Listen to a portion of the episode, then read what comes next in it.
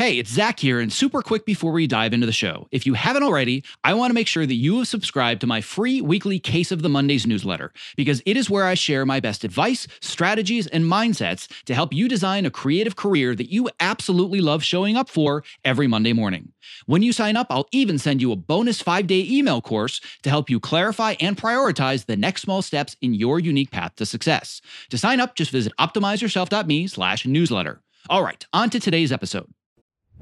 My name is Zach Arnold, and I'm a former Hollywood film and television editor turned career strategist and the creator of Optimize Yourself, where I help artists, creatives, and storytellers just like you design the more balanced, more sustainable, and more fulfilling creative career that you deserve. In a nutshell, I'm Tim Ferriss meets Ted Lasso, minus the mustache, because I am obsessed with both learning everything I can about optimizing human potential while also inspiring you to realize yours. If you are ready to step outside your comfort zone, let's dive right in and unlock the optimized version of you.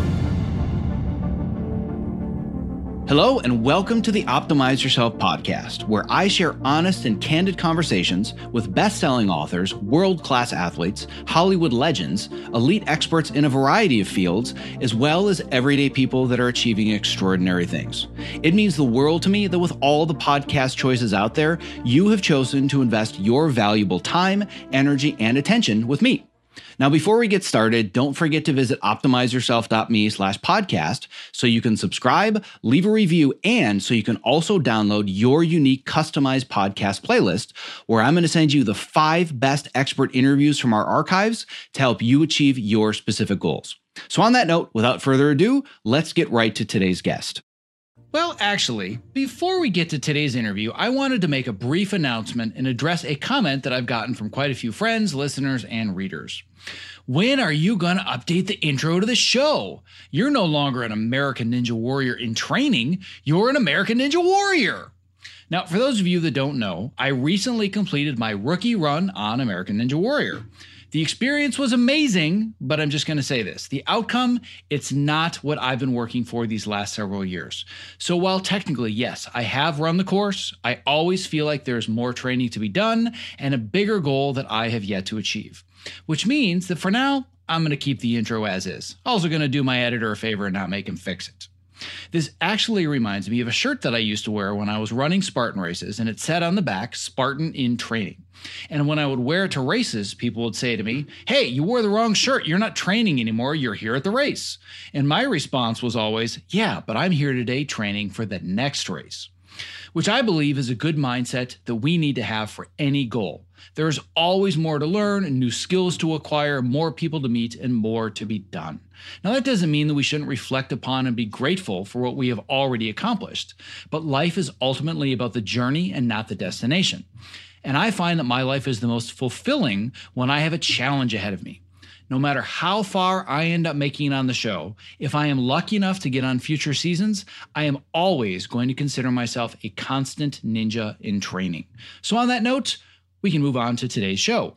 When filmmaker Paul Del Vecchio reached out to me six months ago, he had a successful career as a high end commercial editor, a director of photography, and a colorist. He had climbed to the top of the ladder in his corner of the world, the trouble was that he was at the top of the wrong ladder and he didn't want to be there anymore. So, how did he end up there like so many others do? Well, simple. Paul said yes to practically every opportunity that came his way his entire career, an answer that was driven largely out of fear. He found that every time he tried to pursue his true calling of writing and directing, he had nothing left to give to his own projects because he gave all of his mental, physical, and creative energy to other people's projects. In fact, Paul struggled so much to get into the rhythm of writing again that he convinced himself that he had run out of ideas.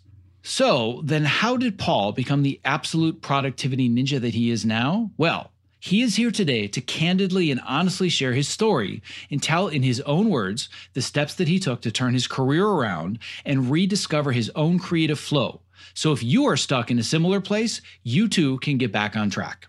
All right, without further ado, my conversation with editor, writer, and director Paul Del Vecchio.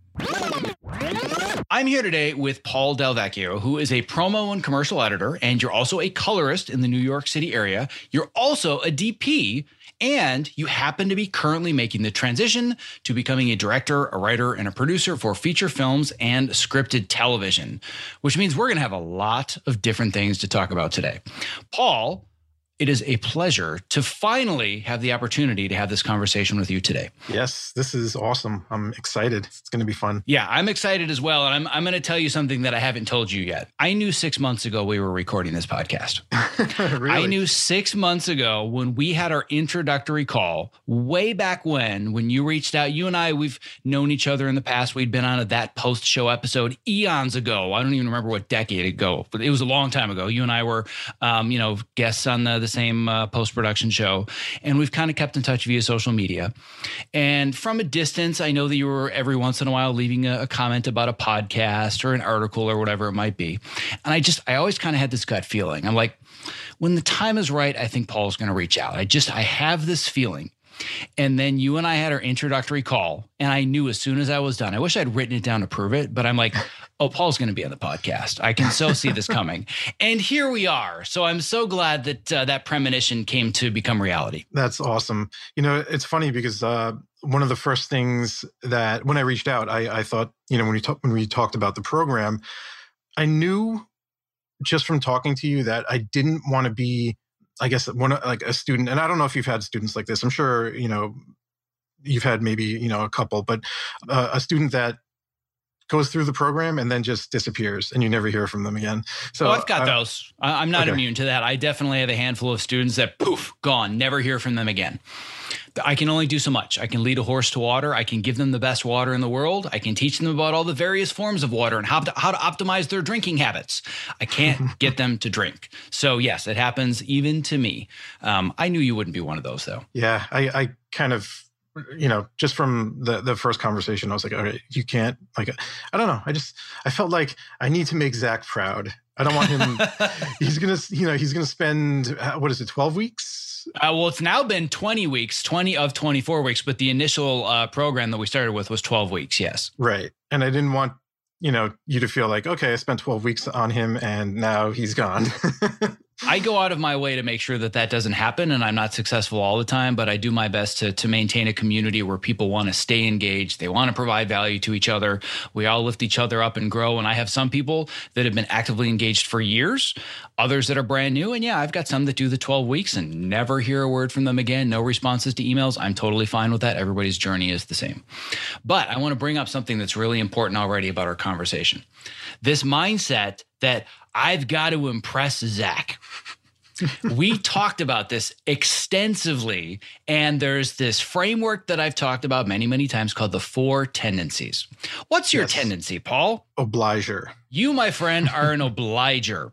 And this is where we started. To quote one of the very first things you said in our intro call, I accidentally fell into what I'm doing now because I'm always trying to meet other people's deadlines and work on other people's projects. So let's start there. I want to talk about why you came to me in the beginning and where your career was and how you ended up there. I mean, I, I came to you because I just wasn't happy where where I was at in my career. I guess a lot of other people would say, "Oh wow, you do some pretty cool stuff," because you know I'm working on commercials and promos, and some of them are for you know bigger brands, and I guess some people would feel that that's success. But to me, it didn't feel like success because I didn't want to be in that arena. You know, like I climbed the wrong ladder, I felt like. And so I heard you talking about this on a podcast, and I was like, okay, that's me. He's talking about me. so I was like, I have to, I have to reach out to Zach, and you know, I, I want to hear more about the program. So, what do you think led you to accidentally climbing to the top of the wrong ladder? Because you're pretty high on a specific ladder, and like you said, from the outside perspective, a lot of people would say, "Gee, must be nice to be Paul, working on these huge branded projects for huge companies, and you get to be a DP and a colorist, and you're doing 3D modeling. Like, man, I would kill for that. How can you, how can you not be grateful for all of that?" I, I definitely am grateful. The thing is that it's just not where I ultimately want to be, you know? And I got here, you know, so I started out making films and then it just, it just kind of led into, well, you know, it was like, okay, well, now I have to make money. So I have to figure out, you know, what I can do to make money. and it just you know commercials being in new york uh, commercials and advertising is huge so i was like okay well i'll try to get a job doing that and then it just snowballed from there. And i just you know i kept on going down that path and, and then i realized this is not where i want to be. What was the magic word that helps you continue to climb the wrong ladder? It's an obliger's favorite word in the uh, english oh, language. yes yes this is something you and I have talked a lot about. You've talked about this idea of finances, and I need to keep saying yes to the next paycheck. And one of the things that you and I dug into pretty deeply is this fear of saying no because I don't know if I can afford it. Right. Yeah, that was uh, one of the key things. Um, certain things happened in the past, like I had a, a, car repossessed at one point because I couldn't pay my bills, and you know, so I'm sure you know people have been there or at varying degrees of that.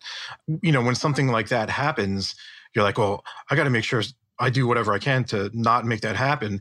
But there was no strategy behind that. It was all fear, you know. So what you taught me was strategy.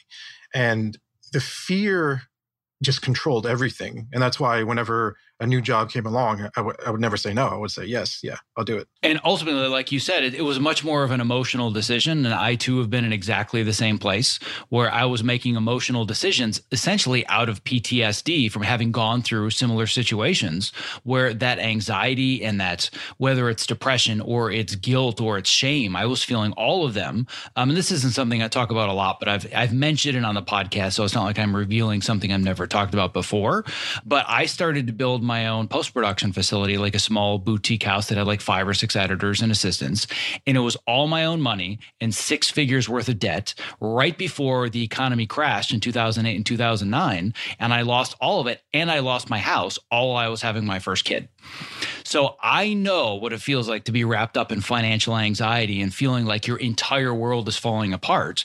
And that still to this day drives my financial decisions. Where if you were to look at me saying, ah, I don't know if I want to buy that, it's too expensive, they might look at the bank account and say, dude, like, what are you worried about? But that, that, PTSD, that post anxiety of having gone through that, it's never going to leave.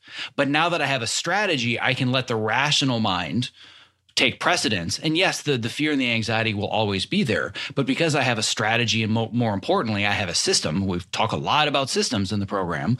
I have a financial system, so I don't really have to worry about it. It's like, yeah, yeah, I feel it, but I'm not going to listen to that voice or that fear anymore. Right. You shared with me uh, a system to use, and I implemented it right away. You know, I read, you know, I think it was like two books that um, you recommended to me. Them read them, and you know, uh, I had a slow January, um, you know, it was like small things here and there, but usually I would freak out and I would be like, oh my God, I have to, you know, what am I doing? I, I remember it, it, usually happens like every, about every year or so. There's always like a slow point at some point, and it's usually at the beginning of a year. And I just remember like every year and for the past like five ten years whenever I, I hit that point i'm like this is it and and and i'm scared and i don't know what to do this year was nothing I was like, okay, well, it, it my mindset was different because I was like, okay, you, you know, you have a system now, and you know how long you're going to be able to hold off for and, and not take a or you know not um, have a job for, and so I just was like, okay, well, I know you know I'm good until this month, and you don't really have anything to worry about, and you know in the meantime you can work on other things. You can work on your scripts. You can work on you know fixing your reel, improving this, whatever. And it was liberating in a way, you know, because I, I just felt that I didn't have to be afraid because I knew something else was coming in. And, you know, the beginning of the year is always slow for most companies, especially in advertising, because, you know, most people are, you know, just coming out of the new year and trying to figure out what they're going to do for the, you know, for the following year or the, the coming year. So it was, it's pretty pretty amazing. well, I, I, I love to hear that. And by the way, uh, P.S. to anybody listening, this is not a paid endorsement. I want to make that very clear. But um, you know, I'll, I'll, let you say what you want to say honestly. But I'm certainly not uh, not asking you to to endorse anything. Uh, one thing that I mentioned to you before we start recording, I want to make sure that anybody listening knows. I want to go a little bit deeper into these tactics. I want to talk about what were those books that I recommended. What are some of the systems you put in place? And when we talk about writing and writing habits, I want to get into that stuff. I just don't want to get into the weeds yet. So I'm going to put a pin in that. So somebody's like, well, that's great, but what books? What system? Like, tell me. Like, I'm going to. I want you to walk away with all those resources. But where I want to go backwards a little bit first. And I want to go to the fact that you're not just, quote unquote, an editor and a colorist and a DP. You have directing experience. And there was a point in your career when you were thinking to yourself, oh man, I think I've got my calling card. And now the opportunities are just going to start coming. So yes. let's talk about that point of your career because that's been really pivotal, understanding that and taking a different approach now. Yeah. Uh, uh, so I made a short film for the Diary of the Dead. It's a uh, George Romero film. So it was for the DVD release of that film. What happened was, and I'm going to date myself here, but it was the Weinstein uh, Weinstein Company, uh, George Romero, and MySpace. wow! Yeah. Talk about dating yourself with all those in one little bundle. MySpace um, was like kind of the driving platform behind it, and they put out the word that they were doing this contest George Romero fans and filmmakers could make their own film, enter it into the contest, and then the Weinstein Company would pick the top 20, and then George Romero would watch those and he would pick, well, his, you know, the, the top five and also the grand prize winner. So we ended up winning that contest. And that was the point where I didn't think people were going to come, you know, like pounding and knocking down my door saying, we got to work with this guy. But I thought it would open up doors. You know, I thought um, it would be easier to start conversations, and it was, but it wasn't. Uh, the opportunities weren't what I thought they would be. And one of the things you mentioned in one of our earlier calls, and this was very specific, I called it out on the very first time you and I talked. You said to me, the opportunities weren't coming. And I remember telling you on that call, we need to change that approach and that mindset. Because if you're waiting for the opportunities to come, they're never going to come. And I want to teach you to create those opportunities. And you're not you're not directing the next George A. Romero zombie project yet. But what's changed in the last six months in your mind and your approach between why is none of this coming to me? What's your mindset now? Well, now it's, you know, you have to create your own opportunities I know I have to to leverage that. You know, it was something that that happened, and you know, we won the the contest, and that's a great thing. But it's on me to leverage that, and so that was a mindset shift. Like I, I already felt that you know I needed to create my own, my own opportunities, and that's why I was making short films. I, I guess the the the mindset shift was more doing more to create your own opportunities, you know, like reaching out to people and things that I wasn't doing because I, frankly, I was afraid to do them. I think it was a combination of being afraid to do them, but also you kept telling me I don't have the time. Kept saying, I just don't have the time for this because I'm commuting and I'm doing this and I'm, I'm giving everybody my ideas and there's just there isn't enough hours in the day because I'm just exhausted. That yeah, that that that was another thing. Yeah, um, that that came about when I started um, doing more freelance work because you know obviously I was scared to say no, so that led to you know always being booked, and then when I wasn't booked, worrying about how what I was going to book next. So it, it just was this vicious cycle of of like I need to find time, and I know you hate that because there is no finding oh time. yes that's one of my pet peeves. There's a lot of things you can find out there. Time isn't one of them you want to find time? Open up your calendar app. Everybody's got the same amount. We all have the same cards that we're dealt 24 7 that's it 24 hours a day seven days a week. You're not going to find more. You got to learn how to prioritize it or better manage it which is you know obviously something that you and i have, have uh, dug into deeply over the oh, last yeah. six months um, so another thing that you brought up, and I know that I've uh, I've kind of been uh, very politely nudging this on Facebook to you more than once, um, because anybody that follows you on Facebook or social media, you've become Frankenstein's monster. like every day, wrote another ten pages. Look at my Trello board. I'm doing this. I'm doing that. And I, what's the thing that I have been nudging you about more than once? um, productivity porn? Well, yes, that's one of them. Uh, but that was kind of a side thing. But, and I, am actually going to play this for you. I want you to listen to your own words in your own voice six months ago. Oh, no. okay. And I, I want you to pick out the key phrase that you and I have beaten the crap out of since you said this. This was back in uh, September of 2020. So uh, I want you to listen to this and I want you to tell me what really sticks out for you. Yeah. I mean, I, I, um, I could wake up a little bit earlier so I can get that half an hour in and do exactly what you said. I could I could uh, put my notepad either right next to the coffee machine or you know at my desk or better yet where I eat breakfast. You know at the table, just always have my notebook there, and I can you know write ideas for thirty minutes. Which it's interesting that you also brought up um, executing on my own ideas versus uh, other people's, because when I first I, I was such um, I was like, you know, so in the habit of doing you know, work for other people that when I started trying to do my own work again, which was, um, I don't know, probably like last year or yeah, early last year, it was so hard to get into the rhythm. And I never used to have that problem. But I was like, oh, wow, I have no ideas. I have no ideas. You were convinced that you couldn't become a writer or a director because you were out of ideas. Yeah. I'm so glad you actually brought this up because this is um wow. Yeah, this is it's funny to me now that I actually thought that way because now I have I, feel like I have so many ideas that I can't keep up with them because Oh my god, I love to hear that. because I've been doing the work.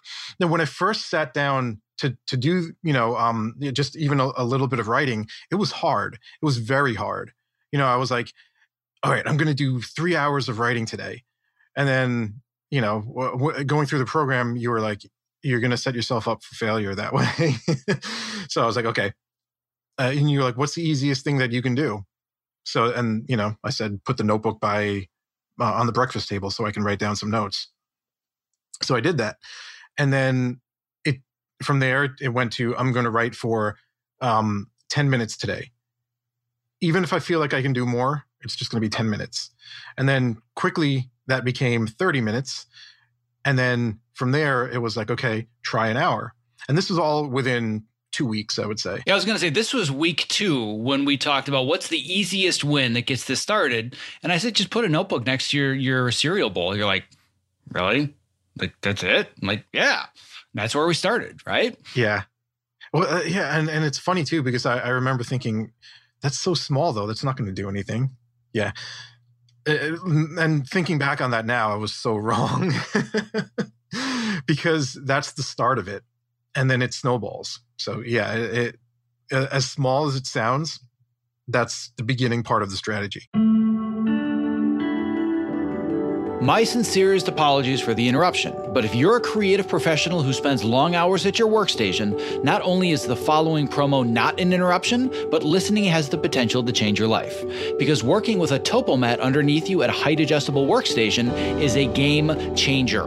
Let's learn a little bit more from Ergodriven co founder and CEO Kit Perkins, creator of the Topomat. The Topomat is the first anti fatigue mat designed specifically for standing desks. The real benefit of a standing desk is movement. We found bringing in this cushioned terrain under your feet, your brain just subconsciously engages and you wander around and you get that movement at the standing desk that you need without even having to think about it at all. People will come to me at an event or a panel and they'll say, I got the Topo mat because of you. Even when they had a mat, once they used this one, it was a total game changer. We've just heard time and time again that with Topo, we've kind of hit the sweet spot that it's the right premium quality materials and a right shape that people are actually getting benefit out of this stuff. You spend more time here than anywhere if you do creative work the way that I do. So I would rather be driving around in a Ferrari than a Ford Pinto. And I feel like this is the Ferrari of the standing mat. One of the things you don't realize is that at a standing desk, your main interface to the world, your body's main interface to the world is the ground. If you're going to invest in anything at that Ferrari level, it should be what you're standing on. Well, my goal is that for anybody that is a creative professional like myself that's stuck in front of a computer for inordinate amounts of time of their waking life, they're doing it standing on a topo mat. So uh, you and I, my friend, one edit station at a time are going to change the world. I like it. That's a utopian vision I can get on board with. If you're a creative professional looking for a simple and affordable way to stay active, energetic, and focused while spending long hours at your height adjustable workstation, I can't stress enough how important it is to have the right mat underneath you, which is why I continue to share the Topo Mat as my number one product recommendation. To learn more about the Topo Mat and purchase yours, visit optimizeyourself.me slash topo. That's T-O-P-O. So you were still working the commercial job, and granted, it's the pandemic and things are, you know, probably a little bit lighter than they used to be, and you weren't commuting. But at the same time, even if you had pockets of uh, area in your calendar during the day where you could have been doing it, you didn't believe that I actually had the capacity to do it. But then you just you started these little pieces, and like you said, that built some momentum and then we threw gasoline on it with a tool called Trello. So, talk to me a little bit about how Trello has changed your process because you have taken this and run with it like wildfire. Yeah, it, it's weird because when I first started using Trello and learning about it, and, and I've never told you this, but I was like, give me a break. I have to prepare to prepare to write. and I was like, but you know what? Zach knows what he's talking about, so I'm going to trust the process. And, but I thought it was insane because you know there are so many people who are uh, you know, I see, oh, productivity, Evernote, and uh, all these different things, you know, Trello and calendars. And I was just like, it, it, it's all of it is just prepping and scheduling to do the work. Why not just sit down and do the work? But then I thought, well, you're not sitting down and doing the work. So listen to Zach and do the first step. So I did. And yeah, Trello at first it, it, was a little complicated to to figure out like you know how to structure it and everything um, according to the uh, your method but then once you learn it and do it now it's like second nature. And every day i'm in there just you know like making a, a checklist basically and then taking those things and putting them on my calendar blocking out the time for them and you know now it's like holy crap it's like it actually works. and and like you alluded to, anybody wants to see some uh, writer productivity porn, just go to your uh, your Facebook page and just scroll through it every day now. And you even put a hashtag accountability. Here's my Trello board. Here are the pages I wrote. This was the goal. Today I didn't quite reach the goal. I surpassed the goal, but I have a running diary of your writing process right on your Facebook page. And actually, that's why I did it because, um, and that's why I posted it because it keeps me accountable. I, I don't you know, I don't really like. I feel kind of weird when people will see my Trello board and my calendar, and you know, they'll be like, "Oh, that's what's on there." You know, I'm like, "What else is on there?" But um, the the reason why I post it is because I I want to have for my, myself too a record, and and you know how Facebook kind of shows like, you know, this is what you were doing a year ago. I want to I want to be able to look back and go, "Oh yeah, you know, I was working on that script then or whatever." But um, it, it also keeps me accountable because I know um, I've had a few people comment and reach out and say, "Hey, you know, you were you uh, you're working on the script. Uh, you know, what's it about?" And blah blah blah. And then I know that um, if I stop posting, they'll say, "Hey, whatever happened to that script you were working on?" And the last thing I want to do is come back with an excuse saying, "Oh, well, you know, I got busy." But I'll jump back into it soon. I just, you know, I have to find the time you know? Life got in the way right? Yeah. life just gets in the way. It happens. That's why I, I i post that stuff so that people will see it. And you know there's the the potential of people holding me accountable. So i'm like you know i'm doing this trick where if you know I, I, can hold myself accountable but other people are going to hold me accountable too because they're seeing what i'm doing. And then if i don't have any more you know news on it then they'll ask me. And then you know if i say oh well you know i'll get back to it that's that's not where i want to be you know so right which is exactly why you didn't learn trello on week one. You learned your tendency and you realize i'm an obliger and if i'm going to follow through i need some form of external accountability and you decide it's going to be facebook because you know that that works best for you because what a lot of people will say is oh god i'm an obliger and i say yes to everybody. Can you help me fix that? Can you help me undo it? No i can't it's who you are. And I, I, want you to embrace that, but I want you to learn strategies, turn it into your superpower as opposed to your kryptonite. And now you know I'm an obliger. I accept it. And one of the tools in my toolbox is I need external accountability. And now Facebook is helping you write that script. You know, it's funny. I didn't even realize that. I, am pulling a lot of strings here. the enlightenment just continues. well, speaking it's, speaking it's awesome. of enlightenment, and another one of the things that I want to bring up or uh, revisit from earlier in our conversation is that it's not as simple as I put the notebook down and I wrote down my first few ideas, and it was hard, but then the ideas started to come, and then I learned Trello, and now I'm writing five, ten pages a day. There's a big giant component in between those two things that we had to work through, which was the fear of saying no to the next opportunity Because if you said yes to everything that came your way over the last few months, would you have had the time to do all the writing that you're doing? No. No. No, and as we already alluded to, you removed that fear. I, I don't want to say removed, but you um, vastly alleviated that fear because you identified the one thing. If I just attack this one thing, it's all going to start to come into play. And that was, I got to figure out my finances. Yeah. And I didn't even know that was the problem, which is it was insane. I just I I had no idea. The fear was always there, but I just didn't know how much it was uh, you know affecting my my my day-to-day life. So you, when you pointed it out, I was like, "Oh god, now I have to work on that. I have another thing I have to work on."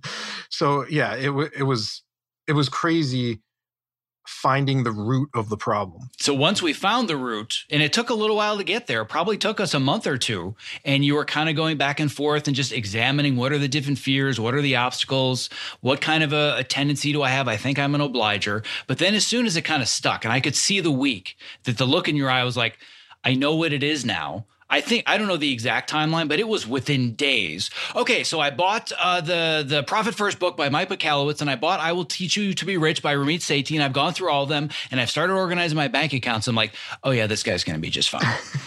so go a little bit deeper into some of the practical steps that people listening might be able to take if they were in a similar position. And I, we can't get too deep into the weeds, but just some basic steps that you had no idea that you should be doing that made a huge impact on alleviating this fear that I can't say no to jobs. Yeah, just a lot of it is when it came to the finances, it was just dividing up every single paycheck that came in to different to different bank accounts that have different jobs. So, for instance, like you would take 15% of every single paycheck and put that into your investments or whatever percent you know you want to do whether it's 10 15 5 whatever you know whatever you feel comfortable with um, and then you know part of the the finances would go into a savings account part of it would go into a profit account and then part of it would be for spending and and spending as far as like you know just random things like going out to eat and you know if you want to buy I don't know, new sneakers or something like that. It's like guilt-free spending. And then there there's an account for expenses. So yeah, I have God, I have I don't even know how many bank accounts I have now. There, there's you know there there are at least I want to say four checking accounts and two or three savings accounts and a money market account. you know, there's just so many different accounts. It's something like that. Um, and and that was the key thing for me was just to divide up the finances and you know, instead of going, oh, well, you know, I made, you know, this much money on this job, I can buy a new light, I can buy a new camera. You know, eh, I just got to the point and, you know, it was during the program where I got to the point where I was like, I don't need any more cameras. I don't want any more cameras. You know, like, you know, do we really need 6, 8K, 12K, 14K, all that stuff? I always felt like I had to keep up with the latest thing. And that wasn't doing my career any justice at all. Like it, it did nothing for me. So by dividing up my finances, I realized like, you know, it put an end to that immediately. And I, and I just, you know, realized, okay, well, this is how much I have to spend on, you know, just random things. So if I want to buy a camera, it's going to come out of this account.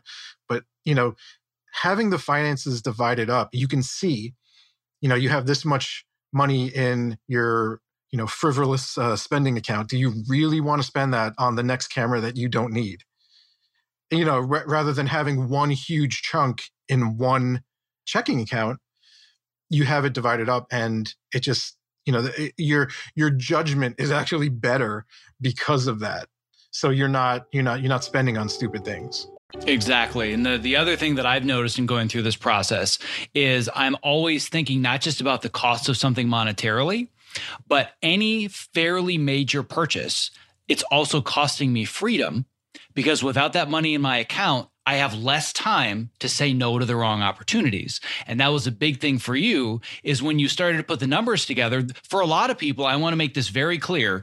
If you look at the numbers and you have to say yes to the wrong jobs to put food on the table and pay your, your bills, no shame in that whatsoever. But you discovered very quickly, I'm only saying no out of fear because the numbers tell me I need to be saying no a lot more often. Yeah. Yeah. It, it was, you know, I was saying I was saying yes to jobs that I hated, like rotoscoping jobs. And I don't even, you know, visual effects is something that I just do on in, in my own films, but I never wanted to get into that. And especially not something like rotoscoping, because that is like, my God, like it's painful, you know, and and object removal and screen replacements and things like that, you know, like logo removal on on sneakers when someone picks them up. It's like I, I always wanted to say yes to everything that came to me, and just you know knowing how much was in my account and and how much you know how much uh, runway I had. Now I can confidently say no, I don't need to do that job. So don't say yes to it because you need to write your script. Exactly, because that, and that's the thing. That's what the if there's a major mindset shift that I try to teach people. When you say yes to something, you have to identify everything you're saying no to. Because if I say yes to the next huge TV editing opportunity, I have to say no to a lot of stuff, which is why I've become so selective. And the the perfect opportunity, the dream package for me is Cobra Kai. It's the reason it's the only show that I edit anymore and I say no to everybody else because creatively, I'm a total nerd. Just love the show. Like Karate Kid was my Star Wars. I've told everybody like I'm such a nerd because it's it's almost like the popcorn version of all this enlightenment self-improvement stuff that I talk about anyway. It's just the the popularized fun version of it with karate and jokes and you know 80s nostalgia. But beyond that, I have complete autonomy of my time. That doesn't mean that I spend two hours a day working on Cobra Kai. It's it's a bitch. It's a hard show. But I told him flat out, I need autonomy of my time. As long as I can kind of work as I please and meet your deadlines and meet your expectations, then this is a good fit. And they're like, hell yes, we don't care. Do your thing. Right. So in that sense, it's also a good fit. But I say no to everything else because the cost is my time, my freedom, my health, my well-being when I'm with my family, because that stuff is all consuming. But people never think about those costs. They think about this is what I'm getting when I say yes what are you saying no to? And you were saying no to the creative ideas that belong to you that were yours that you could execute. And you were saying no to those or saying yes to the other things and saying no to that for a long time. Right. Right. And what what's shocking too to me now looking back at it, I see that it, it's not just the time. It actually was um a, a creativity suck where I was so exhausted because you know my commute into New York City is with no traffic it's 45 minutes but there's never no traffic you know? So it was always two to two and a half hours maybe three hours in the morning and then at least an hour home. And so after a 10 hour day adding that on top of it there is no time and energy left to to even have your own creative ideas. And i was just in this cycle where um, it, it, wasn't just pulling my time away from from me it was pulling my creativity away from me too. And that's why i thought i had no ideas because I just didn't have the energy and I didn't have the time to sit around and watch something that might spark an idea. So it was bad for both time and creativity. And it, looking back on that now and, and, and realizing that is pretty shocking to me. Well, I can't wait to see where that realization is going to take us when we have this podcast interview in about three years from now, uh, which, which, is going to be the segue to the next portion of our conversation. So, if I do a very quick review, you came to me. I accidentally climbed to the top of the wrong ladder because I said yes over and over and over. We started to dig in, and you realize that yes is your default answer. It's the way you're wired. You're an obliger. For me, yes is a lot easier thing to to avoid because I'm mostly rebel and questioner. But I still I still want to say yes to the right things, and I've said yes to a lot of things I shouldn't have. But it's your default setting, and it's really hard to rewire. But we identified yes is a really difficult word for you to avoid but we've understood why you're saying it. One of the root causes is fear of financial failure, fear of financial ruin. I never want to get something repossessed from me again. I never want to feel that pit in my stomach. We started to slowly remove that, throw in some financial systems. All of a sudden, you start saying no to the wrong opportunities. You go into your little notebook, you start generating ideas that, holy shit, these are my ideas. Where are they coming from? Snowball starts to careen downhill. We throw gasoline on the fire with Trello. You're writing machine but oh, now I got to reach out to people and I got to introduce myself and I've got to build a network and like make relationships. I can't do that. So let, let's talk about the transition to that portion of the program for you because this, this has been a, a tough one for everybody. And once again, you run with it. But I want to go back to where we first started and how you felt about reaching out and building these relationships and creating opportunities as opposed to having them come to you. Yeah. Oh God. Um. I mean, I'm still going through it right now, and it's it is it is scary. It is one of the scariest things that I have ever done. I think it's just it's terrifying to me. It's just reaching out because I feel like I'm a nobody, and I'm reaching out to someone who is, you know, super successful in their in their career, and it's like, oh God, why why am I on this call? Do they even really want to talk to me? What am I doing? Yeah, it's it's a it's a very scary thing for me. So having said that, let's start at the beginning of this process. You are terrified to reach out because, frankly, who am I to bother this person? You even said it yourself. I'm a nobody. Why? Why would anybody want to help me? What have you learned so far that has maybe not helped you eradicate this fear. And we're going to go through some of the, the more succinct, concrete steps. And I want to talk about the, the latest win that you've actually just had this week, at least as of recording this interview. But let's start with where you started. Where I started, I wasn't doing anything. I was, uh, as far as uh, outreach, I was, uh, well, as far as, you know, directing, uh, I was not doing any outreach at all. That's where I started. and from there, you came into my program and what did i tell you needed to fundamentally change? What's the fundamental mindset shift that we, that we started with? Did i tell you on week one here's the template for you to copy paste to start sending people emails? No no it wasn't that. It was the mindset shift of um, you can provide value to people even if you think you can't because you know whatever it is they're they're at a high level you know they're a big director or whatever producer, you can still provide value to them. It's just, you know, you have to do you have to do it right. So on that note, to do it right, how long did it take you to write and send one email? Oh god. Was it 2 weeks, 3 weeks or something like that? Was it longer than that? Well, to write and send was actually six weeks. Six weeks. Okay. Yeah. six because remember the process doesn't start with I open Google Mail and I hit the compose button and I start writing. There is a whole lot that went into it before. The first step was I have to reshape my mindset that I'm not bothering this person if I can provide value and make their life better first. Right. Then we talked about, well, yeah, but who can I do that with? Like, there's a million people I could reach out to, and I'm a nobody, and I just do um, editing and color correction and rotoscoping. Like, I can't reach out to big name directors. So, one of the first things you did was you did research. So, talk to me a little bit about your research process and who it was that we identified that you felt like, God, in a perfect world, shucks, it sure would be amazing if I talked to this person. Talk to me a little bit about that. So, the research was picking and you want to get like very specific? I want to dive right into the weeds. Yep. Okay. It was picking your favorite shows and uh, identifying. Di- well, for me, it would be directors on on those shows, and then you have this really awesome spreadsheet.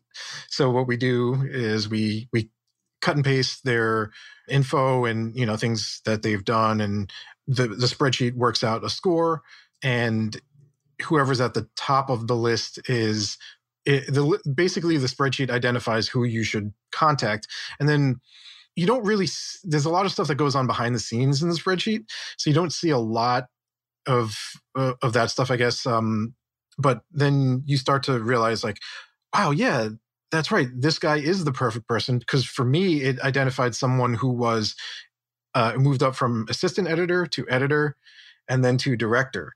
So that is kind of along the same path that that I am uh, traveling, where I'm an editor and I'm trying to transition, or sorry, not trying to. I am. Ah, another mindset shift. I want I want you to say that one more time because I've beaten this into your brain and I didn't have to correct you this time. So say that again without me interrupting you. Yeah. So I am an editor currently transitioning to director in scripted television and film. You're no longer trying, hoping, maybe like all a bunch of shit in your head that doesn't need to be there. So you are making the transition. So sorry, go on. Yeah. So it the spreadsheet identified someone who basically traveled that same path uh, or a similar path. And that was the person I reached out to. And one of the things that you told me at the very, very beginning of this process in your introductory call is I feel like I have wasted so much time because I didn't know the path. I just mm-hmm. took this job and that job and I had no idea what the path is. And I need to figure out the path. I don't know your path. But if you can find somebody as close to walking the path that you have, then they might be able to help you along the way. I believe there's a word for somebody that guides you along those paths. What are they called? A mentor. They're called mentors. What's another word for them that we talk about in the program? Oh, uh, Sherpa. Yes. So you you needed to find a, a Sherpa. I would consider myself a mentor to you, but I can't be your Sherpa because I have not walked the path that you want to walk next. So we identified who is your Sherpa and all you did was put in a whole bunch of names in IMDb and added criteria significant to your specific goals. It's not going to work for everybody with the same criteria, but based on shows you enjoy and people you've connected with or whatever it might be, a name just beep, came right to the top of that list. Whose name was that? Uh, uh so I, you want you want me to mention him? Hell yeah! I want I want I want okay. to dive right into it, man.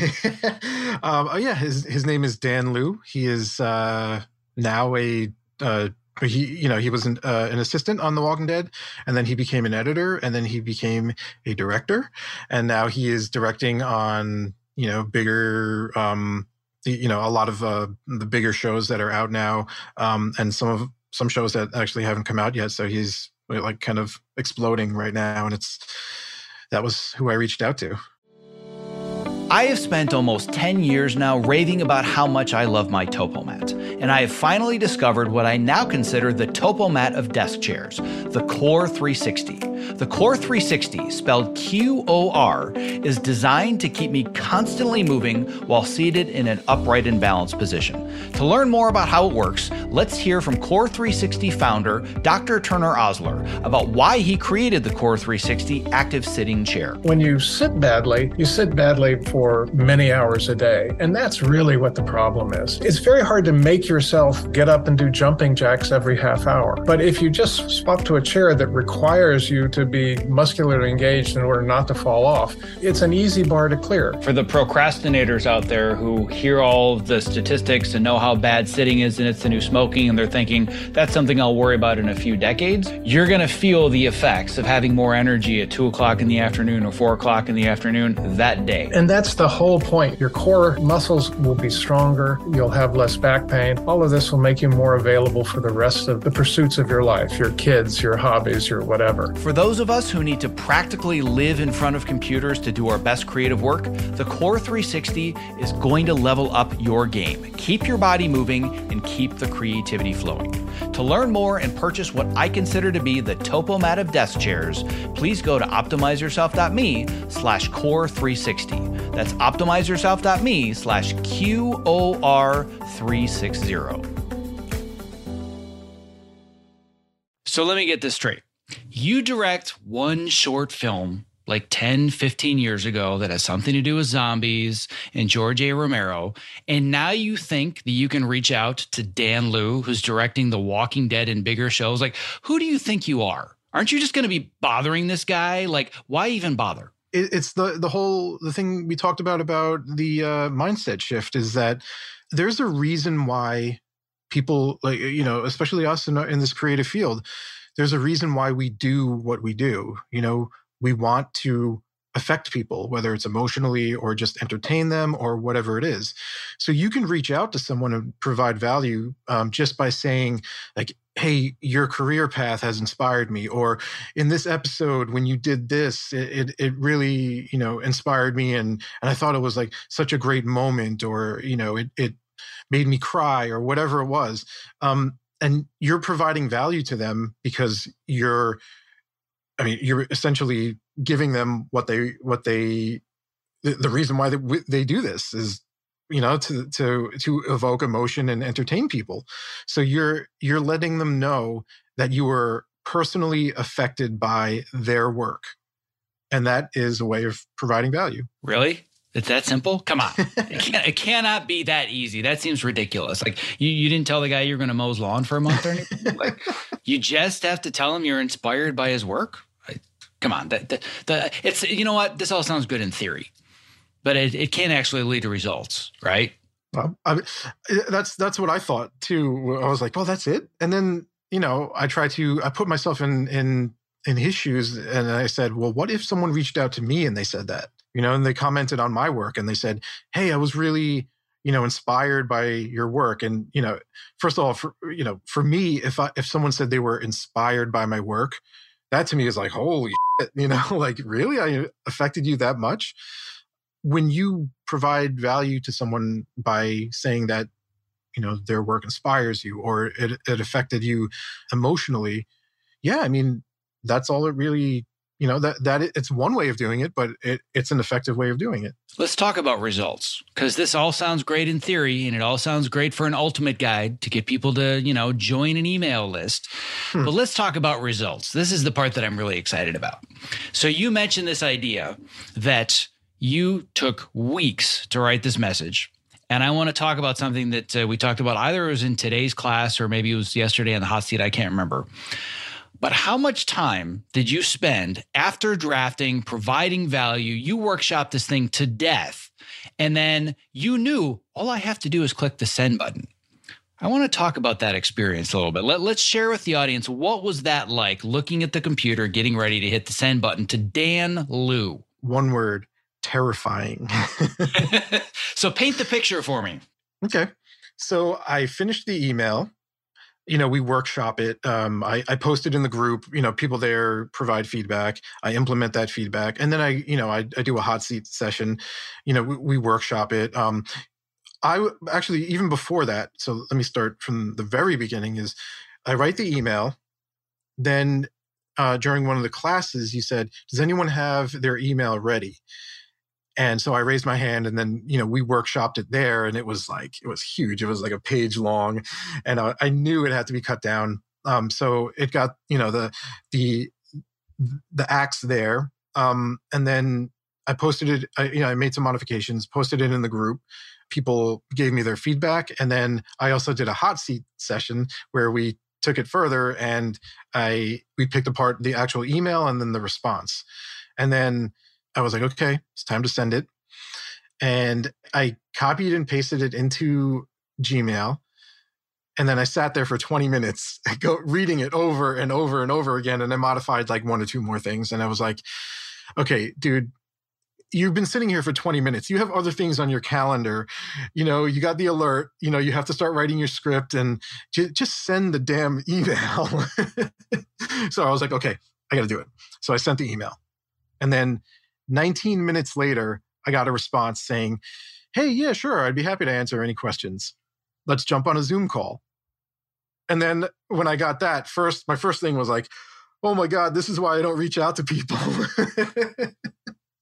and I just freaked out a little bit. And then I was like, okay, well, you have to do it now. So let's go. Let's do it. So I wrote back um, within 10 minutes and we scheduled a, a, Zoom call. So, one of the things I want to dig into a little bit deeper here that I think is really important for people that didn't see the multi week process to get you to hit the send button. Did you ask him if he had time for a Zoom call? No, I didn't actually. I asked him if it was okay for me to reach out and ask him questions through email uh, one or two questions through email. And he, he came back immediately with his response of, you know, let's jump on a Zoom call.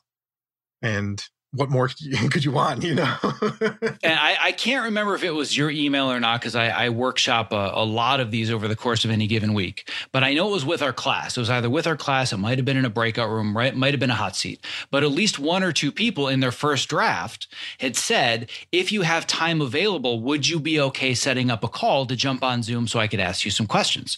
And what did I tell them? Don't put that in there. Ask if you, you know, uh, ask permission if you can reach out, but maybe I forget, you know, you said something like 60, 50% of the time or something like that. Um, they'll ask you to jump on a Zoom call. If you make the ask less, they're going to offer to you what you would have asked anyway. The the whole purpose of that first message is just to start the conversation and get a response. And the question I ask you guys over and over and over, we break this down sentence by sentence. Does this sentence make it more or less likely they're going to respond? Does this sentence make it more or less likely they will respond? And we said, if you're going to have in your final question, I would like to set up a Zoom call versus could I ask you a question or two? Which one raises the likelihood of getting a response? Clearly, it's making it simpler. But I also said, and it could have been to you or to whomever else it was, if you just have the smallest ask, most likely they're going to offer the call, which takes all of the pressure off of you to feel like you're bothering them because they offer it.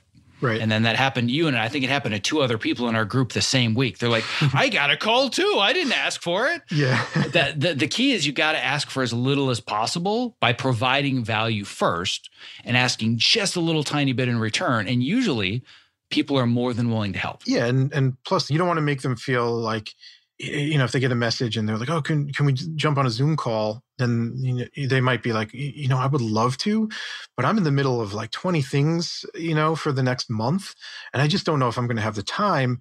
And then you know, a lot of people they just don't want to say no, or they'll they'll go, "Oh, well, I'll get back to this. Maybe I can find time." You know, it, it it just takes the pressure off of them because um, if they don't, you know, if they don't actually have time to do a Zoom call, at least um, they'll say, "Yeah, you know, feel free to send." You know your questions, and I'll answer through email. It's and and that's fine too. There's one other component that I think made you get a response in 19 minutes. And I think it's hilarious that you spent more time deliberating hitting the send button than it took to get a response. There's something about the math of that that's just magic. I spent funny. 20 minutes. If you just hit the send button, you would have gotten your message one minute before you actually hit the send button. So I, I, I love the way that that adds up. But the point being that let's say that you provided all this wonderful and personal value and you were reaching out with a question or two. Would he have been likely to respond if he didn't understand where you are and how he can help you? No, probably not because they, you know, if you said, well, can I just reach out with a question or two? They're like, well, I mean, I know nothing about you, so I don't even know if I can actually help. So it lessens the, if they don't know enough about you, then it lessens the chance of you getting a response. Exactly. And that's an area that we workshopped ad nauseum for weeks. I am a firm believer, I've said it over and over, and I'll say it again. I believe that everybody, maybe not universally every single person, but in general, I think everybody wants to help everybody else. The problem is you haven't made it clear how somebody can help you because it's all about me, me, me, as opposed to I want to provide value. And in return, here's a little bit more about me as it relates to you and your journey. And this is exactly where I could use some advice or where I'm stuck. We spent forever just on like those few sentences. But as we got clarity for it, took us all of 19 minutes for Dan Liu to say, I'm in the middle of a huge show right now and I'm on set and I'm dealing with this and this and this, but I can totally help this guy and I can do it fast. And the fastest and easiest way is let's just get on a Zoom call. So I'm assuming that that's going to happen at some point in the future when uh, Dan is available and maybe you'll reach out in a month or two, right? You'll get a chance to talk to Dan. Yeah, that actually, actually it happened last night. Oh, wait, hold on a second. You've had a call the same week that you sent the message? yeah, uh, it was funny because he was like, "Yeah, I can, I can uh, jump on a Zoom call after 6 p.m. Uh, you know, anytime this week." So I- I was like, "Okay, cool." And I didn't want to be like, "Oh, well, how's tonight?" You know, so I wanted to give a little bit of time. So I was like, "Well, um, how's tomorrow or th- uh, Thursday or Friday?" And he was like, "Tomorrow works." So let me ask you a question. Did Dan seem like he was standing on an ivory tower and you had absolutely no business bothering or talking to this person? Or did you discover that, oh, Dan's just a guy and he's working hard just like I am trying to figure all this out? I mean, you know, obviously he's a, an extremely talented guy, but you psych yourself out when you start going like, "Oh my god, you know, I'm reaching out to this person and I'm a nobody and they're not going to want to talk to me." Yeah, I mean, he's just a normal normal guy, you know. and just just like everyone else, it's like they have the same worries and fears and and some of the the things that he told me about his journey it, it, it's you know enlightening because you see some of the things um, that he went through, and you're like, wow, I'm, I'm, I'm going through that too. So yeah, it, it you know the, the main thing is that you psych yourself out, and there's no reason to do that. The biggest question that I always have when somebody reaches out via email, they have a Zoom call, whatever it might be, it's awesome that you got a response and it's super cool that you got to talk to Dan. But ultimately, at the end of the call or the end of the email exchange, none of it really matters unless you get good, actionable advice and you know what's next. So, having talked to Dan, do you have clarity and more confidence about what comes next on your path to get closer to where he is now? Yes, I do. There are things that he brought up that I didn't even think of, that I didn't know that I was eligible for.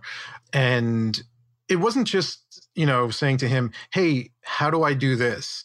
It was more so like, asking him, him questions about his journey so that I can find the answers in his story. That was the most enlightening part about it. Um, was that was seeing what he went through and pulling you know uh, things that that I find I guess uh, useful to to my own journey.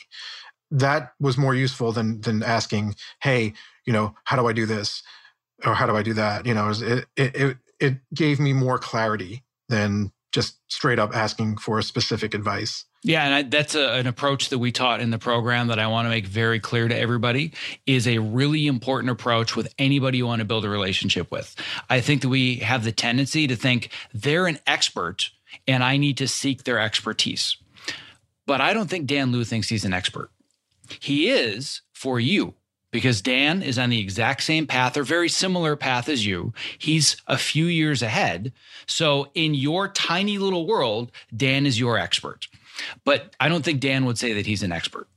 If you treat them as such and you ask them what what's the best advice you could give me to be successful in my directing career, I don't know. Dude, I'm trying to figure out my own life. I, I don't want to give you bad advice and feel guilty. So that's when you end up getting really generic advice. But instead, you said, you know what? I'm going to be a journalist. I just want to learn about Dan and I want to get Dan to talk about himself. Yeah. And, and, you know, like I said, the stories that he told me were way more useful um, as far as like uh, from a confidence perspective and also from a, a, a practical strategical approach um, just seeing what he did it provided answers for my own journey. And the key word here and this kind of is going to wrap it all up in a nice neat little bow for me is the word confidence. So that was going to be kind of my, my final official question is if you were to look at your confidence now about whether or not you're going to succeed as a director versus where you were six months ago. Talk about the before and after difference in your confidence. Oh God. Um, yeah, it's funny. Um, th- like just even looking back at six months ago, because back then it, it really felt like I, I just, I didn't think that I started believing all these things and I didn't think that I would even really have a shot at it just because I didn't know what to do. I was like, well, maybe I'm not really cut out for this because I don't have any ideas and and I just I just don't have the time to do it and I don't I just can't see myself ever you know breaking out of the cycle that I'm in.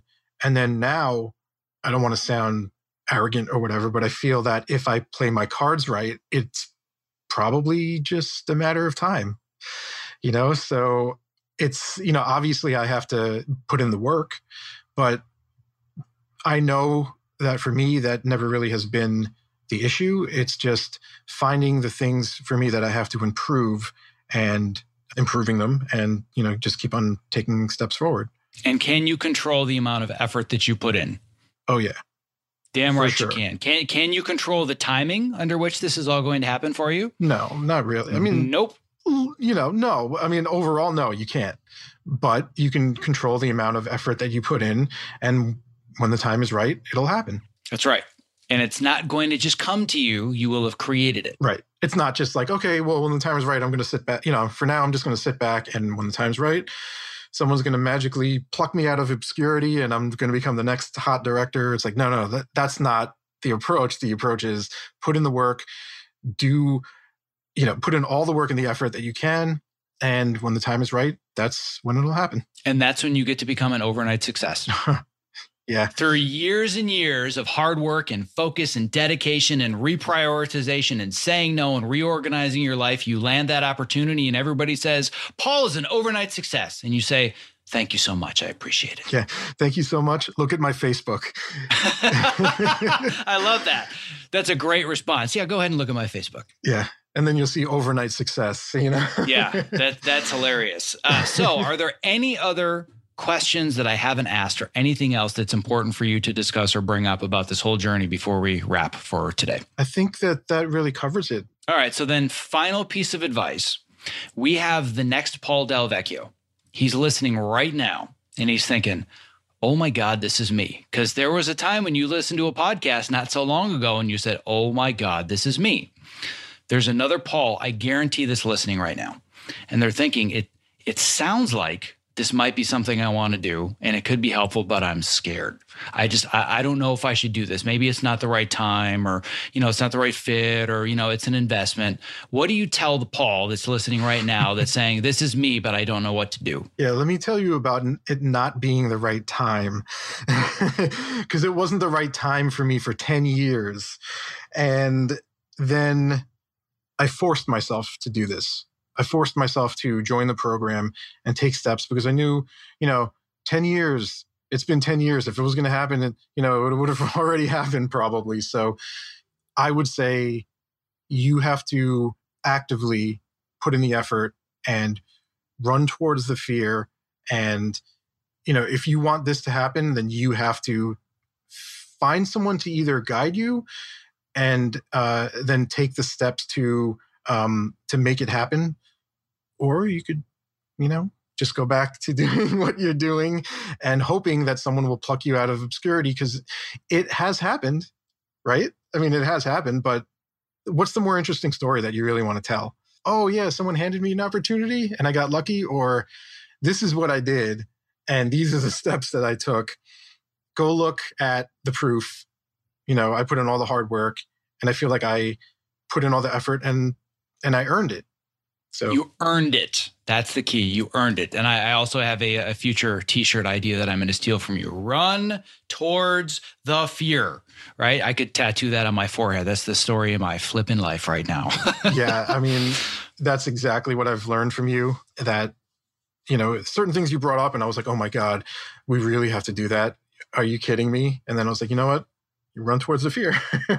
that's it. That's all you have to do. Well, and and here's where running towards the fear has gotten you so far, and I cannot wait to revisit this conversation in a year, and three years, and five years. Like um, with the amount of effort and focus and intensity you're putting into this, I have no doubt this is going to happen. I don't know when, but I have no doubt that it's going to happen. It's all going to come together. It's a scary thought for me actually to think about that because just seeing how far I've come in six months, you know, yeah, like three years is wow. It's like it's scary. It's scary thinking about that. And and it should be, but I want it to be nervous scary. I want it to be good scary. Oh, yeah. Lean into the fear scary, right? Yes. So that, that's what I'm excited about. Yeah, for sure. Um, well, at, at, at, the end of the day, um, I may have helped to mentor and answer a few questions here and there and recommend a book or show a few tricks in Trello. But ultimately, you did all of this. The very first thing I say in video one on day one, there's two people in this program, two people on this call right now. Only one of us can help you. And spoiler alert, it's not me. So you're here because of the effort that you put in and the focus and the time and the learning and the intensity. So I just want to make it very clear that you made this happen, not me. I was just there to shorten your learning curve a little bit. That's all. You you say that's all like it's uh, you know, oh yeah, that's it, but it is a huge part of it for sure, I think. In my opinion. Well, I appreciate that. Uh, so, on that note, um, as uh, somebody that focuses on time management, I do want to be very, very respectful of your time. Um, but lastly, if anybody listening to this is inspired by your journey, and I guarantee there's at least one new Paul out there that's listening, if he wants to connect with you, he wants to learn more from you, he wants to send you some good outreach and provide you some value, what's the best way to connect with you directly? Um, email. Uh, you can reach me at paul at pauldv.net. And then on uh, Twitter, you could do at Paul DV. And then that's also the same for Facebook. And then Instagram is P D E L V. I love it. All right. Well, I have a feeling you're going to get at least one or two outreach messages in your near future. And uh, knowing uh, how to read the matrix behind the outreach message, you'll know whether or not it's good or bad outreach. but I, I will warn anybody that wants to reach out to Paul, you should at least look into the insider's guide to writing a great outreach email because Paul's going to know if your outreach isn't good. He knows the formula now.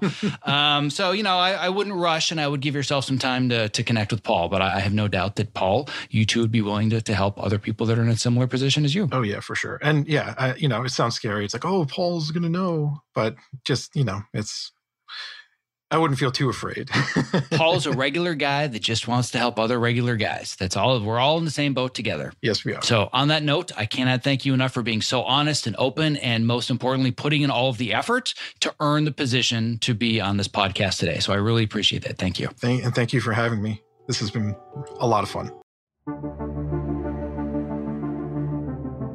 Thank you so much for investing both your time and energy listening to today's show. If you were inspired by this conversation, don't forget to subscribe in your podcast app of choice and most importantly, leave a review because that helps move the show to the top of iTunes and get our message out there to those who need it the most. Simply visit optimizeyourself.me slash subscribe to never miss another episode. Lastly, stay safe, healthy, sane, and most importantly, be well.